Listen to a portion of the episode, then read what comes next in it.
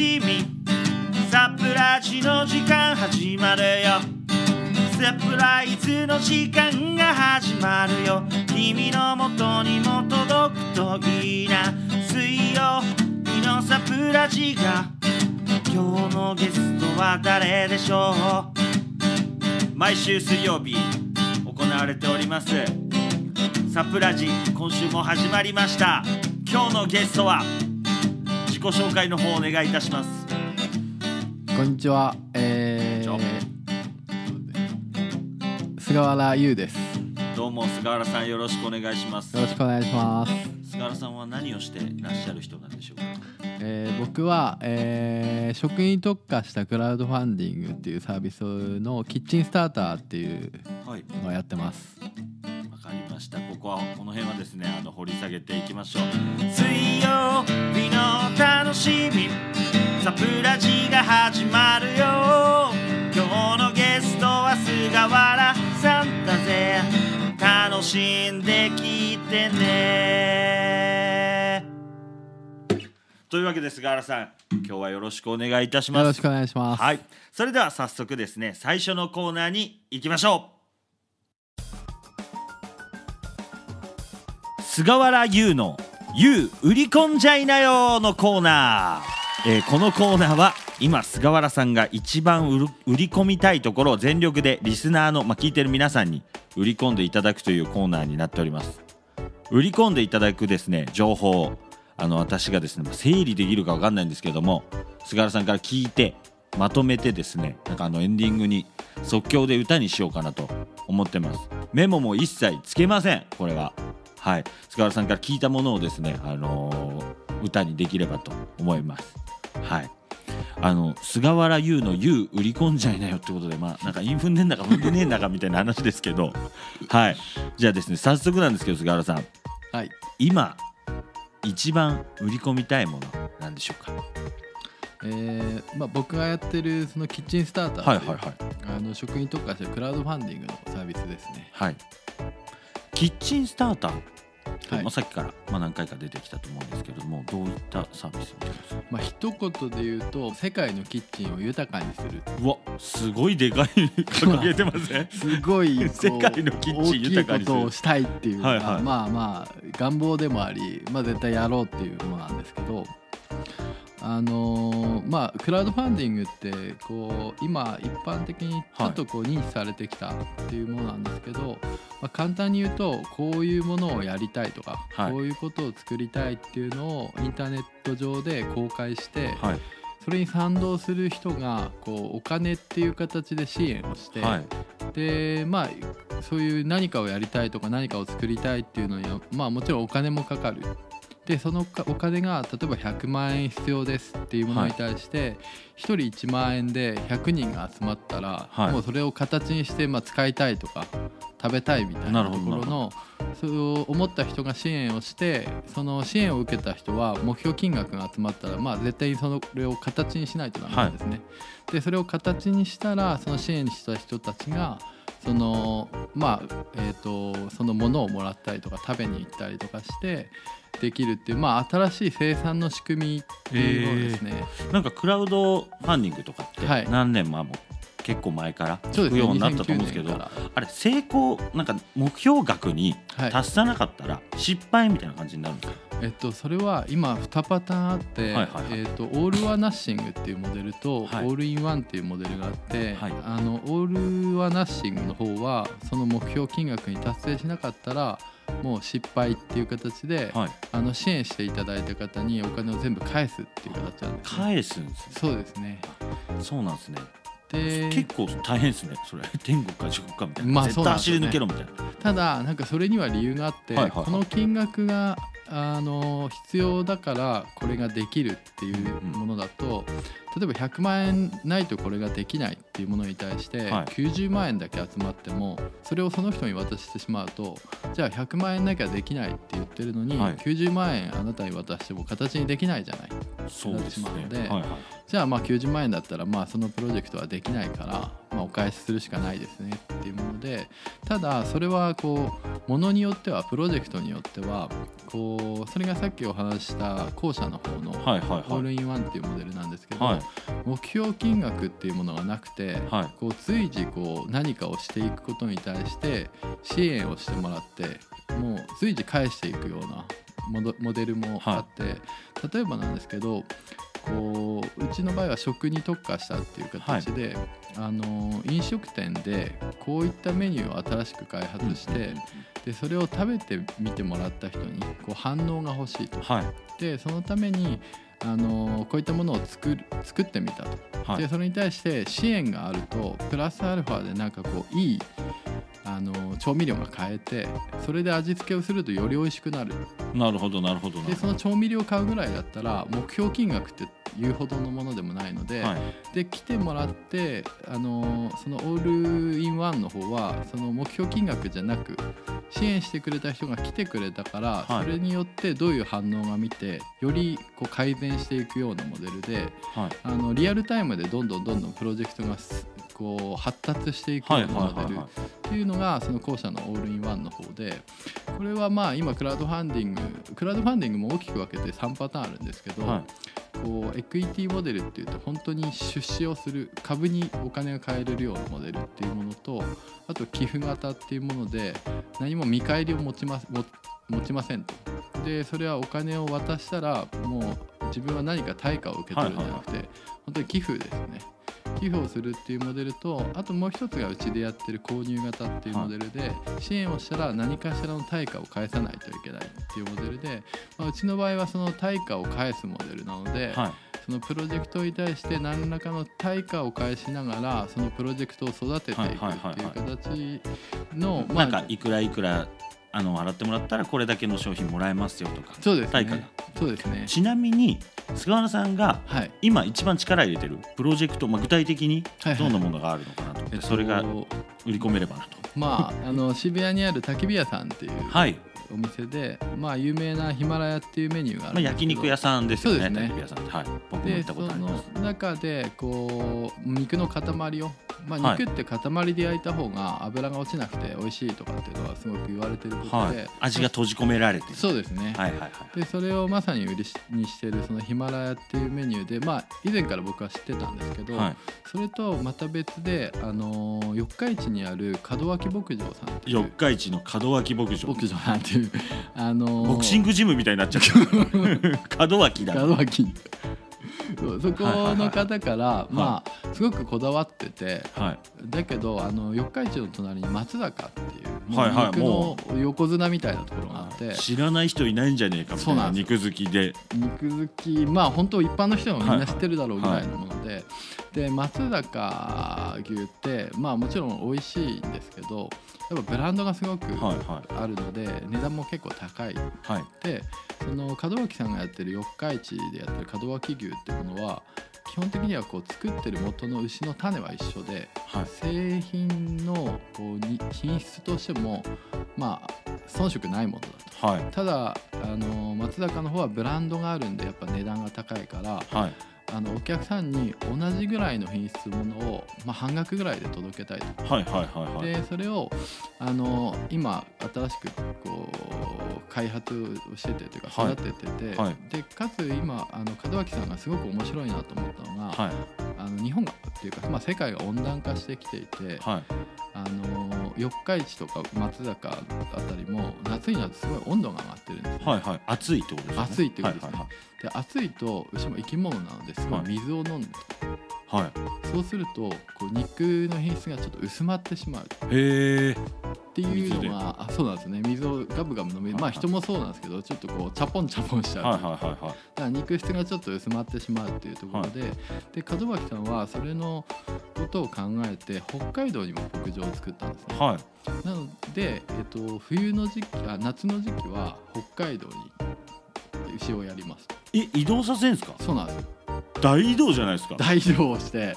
四日市から？四日市からで半端じゃない移動じゃないですか？そうなんですよ。まあ、まあ、夏も北海道だと結構涼しいので、はあのあまりその水を飲んだりっていうのがなくて、まあ、適正適正な気温で育てられて、で冬になったら今度逆に寒すぎるので四日市の方に戻してっていうい形すでごい。移動しながらだ。そうなんですよね。もう牛にとって一番いい環境で育てる。めっちゃゲップしてたじゃないですか今大事なところで。牛もゲップするんで牛 牛もゲップするしそれ間違いないです。で その牛をえ焚き火屋で。そうなんですよ。その門脇さんがいいものなんでより多くの人に知ってもらいたいっていうところで、あくまでまあ食べ物なんで一はい。回食べてみてもらわないとダメだっていうのがあって、でそれでいどうせ食べてもらうんであればそのまあうち僕が渋谷で働いてたんですけどそのヒマラヤがすごく美味しいので。はい。ヒマラヤっていう商品としてヒマラヤの商品って一応オージービーフで出してるんですけどなるほど、それを和牛でやったらより美味しくなるんじゃないかっていうところで、まあすごいことになりますよね。そうですね。かなりのいい肉質のものを塊で焼こうという。そうなんです。よ欲張り野郎じゃないですか。欲張り野郎欲張り野郎ですよね。欲張り屋さんたちに食べてもらいたい なるほど。欲張り野郎たちに食ってもらいたいと。食ってもらいたいってはい。そうですね。でまああのうちのプロジェクトこれすごく推してるっていうのもあるんですけど、はい。あの僕がやってることの一つのポイントとしては、はい。生産者さんが作ってるものってはいすごくこだわっていいものでも、はい。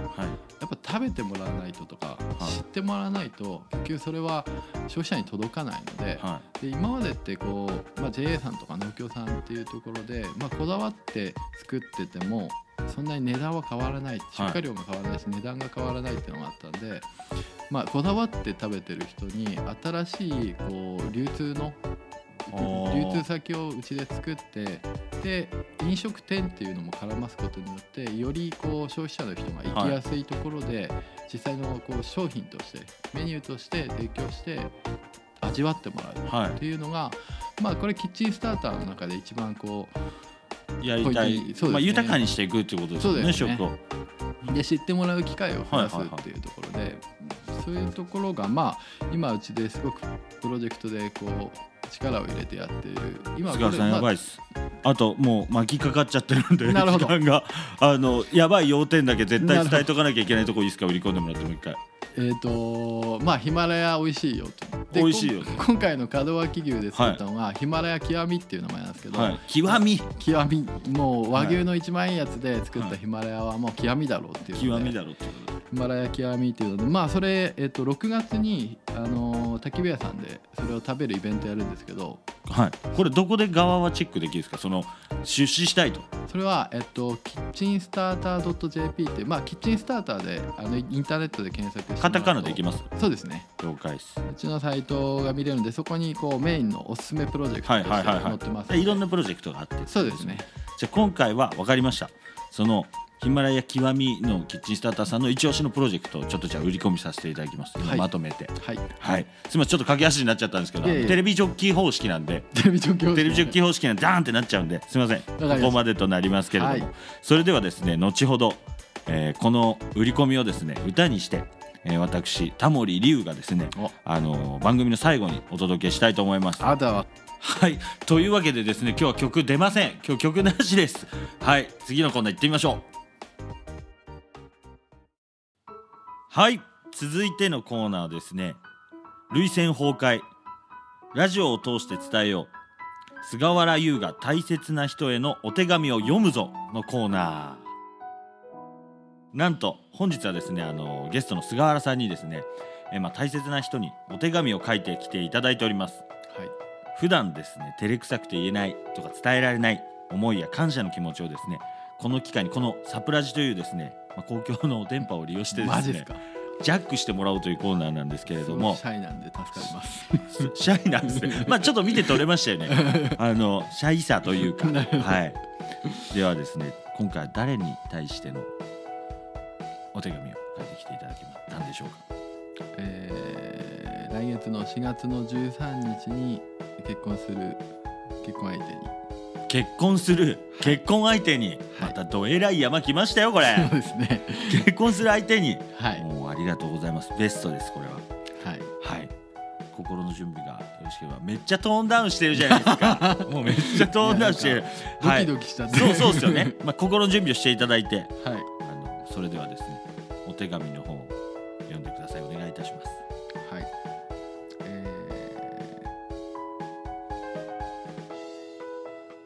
この場を借りてちょっと改めて、えーまあ、来月結婚する深野あかりさんに、まあ、結婚に対してあのプロポーズはしたんですけど、えーまあ、真剣な思いっていうのはまだ伝えれてないので、この場を借りて話させていただありがとうきます。ございます。えー出会ってから10年が経ちましたね。出会った時は僕が二十歳の時の事故や事件の辛さが気づかないうちに心を閉ざさせていて気づくとうつむき加減になっていた僕をどんな時でも明るい明かりがそばにいることで心を前向きにしてくれました。1ヶ月分くらいの荷物を持って急に家出をしてきたこと身分証をみんなから借りてクラブによく行ってたこと山梨の旅館で2人で「君が代」を熱唱したことサンラジで僕が明かりを肩車から落としちゃったこと大晦日に爆音で踊りすぎて隣の家からクレームが来たこと。僕がずっと飼っていた亀のピエールを大事にしてくれていること。全てが楽しい時間で本当に明かりとこの10年を過ごせてよかったです。10年が経って距離を置いたり結婚したりいろんいろんなことがあったけどいつも明るく優しい明かりがそばにいてくれることが何よりも大切だと感じています。これからもずっと明るく優しい明かりと明るく楽しい家庭を築いていくことが楽しみです。結婚生活楽しみましょう。これからもよろしく。はい。ありがとうございます、はい。菅原さんめちゃめちゃいい話じゃないですか、めちゃめちゃ緊張してます、出会ってね、10年なんですね。そうなんですよちょうど11年目になる来月の13日に入籍する、ちょうど10年目なんですか？4月13日。そうですね。うわすごいいい話。すごい聞いててグッときたんですけどあかりさん破天荒っすね。破天荒なんです。山梨の旅館で君が代を熱唱することはあんまないですよ。まあ酔っ払ってなんけあどのいきなり日本なんかあれ出てきたんでしょうね。あの山を見てて。っていうかまあ「日本人。君が代」ってどんな曲だっけって言ったら まあいつの間にか2人で。いやいいっすね。何でも一緒に亀のピエールも登場してきましたけど。はい。亀はあの気に入ってくれてですかね？そうなんですよ。もう今では僕よりもピエールを大事にしてます。僕よりも。僕よそうなっていきますよねそうなんですよよね。なるほどなるほど。あかりさん聞いていただけましたでしょうか？まあ普段ですねなかなかこう改まって言うこともないようなことかなとは思うんですけれども届いてくれたら非常に嬉しいと思います。ありがとうございます。それでですねなんと今、えー菅原さんあかりさんにササプライズをしていただいたんですけれども、はい。これですね番組側からもサプライズありましてはい。菅原さんにお手紙届いております。おいえまですか？はい。お手紙届いております、えー誰？読まさせていただきます。はい。誰からかなっていうことも想像しながら、えーなるほど。聞いていただけるとはい。嬉しいです、はい。それでは読まさせていただきます。はい。菅氏へこんな機会なので昔を思い出してちょっくら書いてみました共通の知り合いの紹介から始まってやることもあんまり決まってない状態でまだ10人もいないマンションの一室にある会社にジョインしてくれましたね。結構長いこと一緒に仕事してたので思い出はいろいろあるけどはしょりつつ振り返ってみました。まずはグルメハンター笑い。今だ 今だと考えられないけどソシャゲやろうとして企画も進めて最後にやめたやつ。そんで GB が始まったよねアプリもグルメサービスも企画から開発までほぼ初めて尽くしで手探りの中で失敗ばっかりしながら会社によく泊まったりもしながら無駄もアホみたいに多かったけどとにかくプロジェクトを進めてくれたこととても感謝してますその GB が全然うまくいかなくてピボットしようとしていたまさにその時会社を辞めようと思うって話をされてその時は正直このタイミングでふざけんなと思ったりもしたけど今となってはお互いにとってタイミングだったんだなと納得しております。事業がうまくいくことも人がうまくつながることもタイミングってのが本当に重要で僕らは結果として別れることになったけどお互いあの時の経験があったからこそお互いの今があると思うとあのクソ失敗しまくった経験も無駄ではなかったなぁとしみじみ思います。今うちは人数も菅氏がいた頃の倍以上になって今度引っ越しも決まりました。うちの会社が成長できたのはあの時頑張ってくれた菅氏とかのおかげだと思ってます。改めてあの日あの時一緒にやってくれてありがとう。今は違う会社ですが近い領域でやっていると思うのでお互いもっと成長して今よりもっと高いステージでまた仕事しましょう。引き続きパーリーピーポー感を忘れずにでも本格的におっさんになってきているので体には気をつけて頑張ってください。また飲みにでも行きましょう。大場。ありがとうございます。大場さんとのつながりはめっちゃ読んでてグッとくるっていう。そうですね。いや僕もすごくこう、思い起こすことがいっぱいあって。はい今聞いても結構泣きそうです。ありがとうございます。大場さんとはどういう関係なんですか？大場さんははい。僕が、僕の前職の社長なんですけど、はい。その前々職の時に働いてた会社との取引関係があって、はい。でその前々職の会社の、まあ、上司の人がその大場さんの会社で新しくこうメディアの事業を立ち上げようと思ってる、で、まあ、やれる人を探してるんだけど会ってみないかってので、大場さんと会って、まあ、その日のうちに確か飲み行ったのかな、はい飲み行って、はいはもう一緒にやりましょうと。あめっちゃ意気投合したパターンですね。でもう一緒にやりだしてからも結構まあ本当さっき言ってたみたいに夜泊まって、はい。まあ3時ぐらいに仕事終わってそっから12時間飲み行ってまた会社行ってうわーまたみたいな。いやすごいいいなと思ってるのがあの 今だと考えられないけどソシャゲやろうとして企画も進めて最後にやめたやつ。いろんないろんなやつが出てきますもんね思い出を呼び返すと。というわけでですね大場さんから。ありがとうございまいや嬉しいっす。いや嬉しいっすね。はい。いや僕本当ありがとうございます。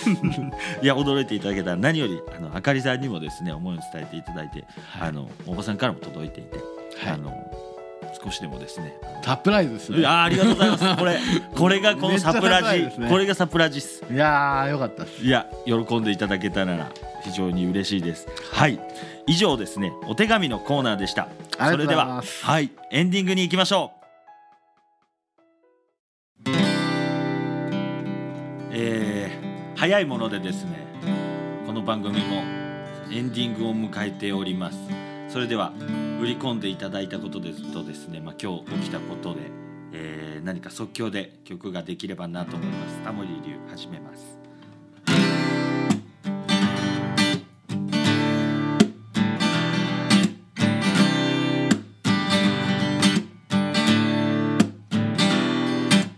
Hey 今日のゲストはキッチンスターター菅原氏だ。あの人に言わせれば菅氏だ。6月26肉のヒマラヤ極みを食いに来い。弦が切れても気にしないこんな時に切れる弦だ。あかりさんも聞いてくれているならば本当嬉しいな。門脇牧場の肉食いて。肉の塊食いてえなきっと拳よりもでかいんだろうな。きっと拳よりもでかいんだろうな。おばさんからの手紙は相当グッときた消えてくやつもいる。こんな風にやれてることに本当に幸せに感謝してるよ。出会ってから10年あかりさん同様破天荒な二人なんだな。山梨の旅館で君がよ。君がよ歌うから君がよ。みたいな話でキッチンスターター。6.26肉のヒマラヤきまみ門脇牧場クラフトビールモデルらしい。今見てみインターネットっていう便利なものがあるから肉好きは集合。みんな集合。集まってくれたらほら嬉しいな。ちなみに門脇牧場の門脇牛は食べたことあるんですあります。かそれはもちろん牧場に行って食ったんですか？焚き火屋で食べました。焚き火屋焚き火屋に来てくれたんですね。いや焚き火屋さんで一回試作を作りましたね。試作を。試作を作うわっためっちゃ美なんていう贅沢な時間を。すごい美味しかったですね。汚ねえぞ俺も食いたかったな。門脇牧場の門脇牛。もちろん門脇さんっていう人がやってるんですよねそうです。さすが。ちろん門脇さんも6.26には来るんですね。来ます。あとどれぐらい入れるんでしょうか？今もう満タンになったんでもう一回イベント開きます。マジっすか、はい。えもう売り切れちゃったんですか？売り切れちゃったんですね。あ。すごいクラウドファンディング成功ってことですね。そうなんですよ。あっという間に焚き火屋さんのおかげで売り切れちゃって。いやークラウドファンディング夢あるな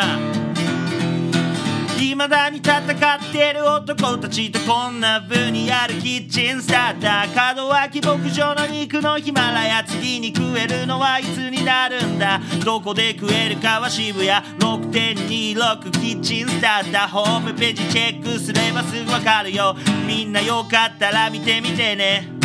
あかりさんとの10年おばさんとはどれくらいなんだろうみんなで君が代歌える日までずっと走り続けなきゃいかんだろう。サプラジもこんな風に走り続けて次は君や君やラジオの前の君やどこで聞いてくれてもいいけど菅原由志のように今日はキッチンスターター菅原さんがゲストに来てくれたぜ。クラウドファンディングで買えるのは本当のところなんなんだろう。世界中のキッチンを豊かに心を豊かに食を豊かにうまいもん食ってうまい酒を飲んで目の前で缶ビール飲むすがしこんな風にすがすがしく俺らもずっと過ごしていたいな聞く人には熱苦しく思えるだろう今を生きるのは自分だけだろう誰かに助けてもらえたならありがとうって素直に言いたいんだよさっきの手紙もそうだけどあの日があったからこそ今がある